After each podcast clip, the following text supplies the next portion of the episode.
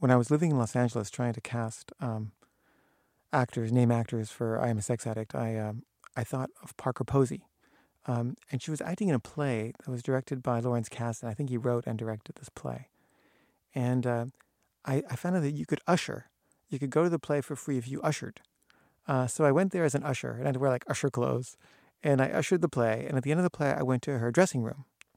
And there was people talking to her, and I was kind of waiting. And I don't like to be pushy, so I kind of waited for a long time and she just kept ignoring me. And then finally, she was done talking to everybody, and she just like darts off. And I was like, hi. And she said, hi. And she kept walking.